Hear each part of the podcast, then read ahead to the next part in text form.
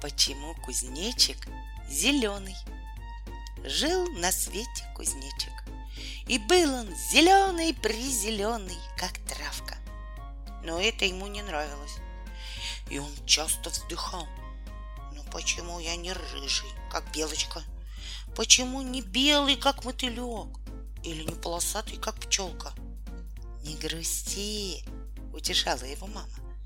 Разве быть зеленым, как травка, это некрасиво? Но кузнечик все равно грустил. И в один прекрасный день взял, да и раскрасил себя красками в разные цвета. Синие ножки, красная спинка, желтая головка и белые усики. Но тут сразу появился грач, гроза всех кузнечиков и мошек. Раскрыл клюв, вот-вот съест малыша. Хотел кузнечик спрятаться. Да как спрячешься? Видно его и на листике, и на траве. А грач уже совсем близко.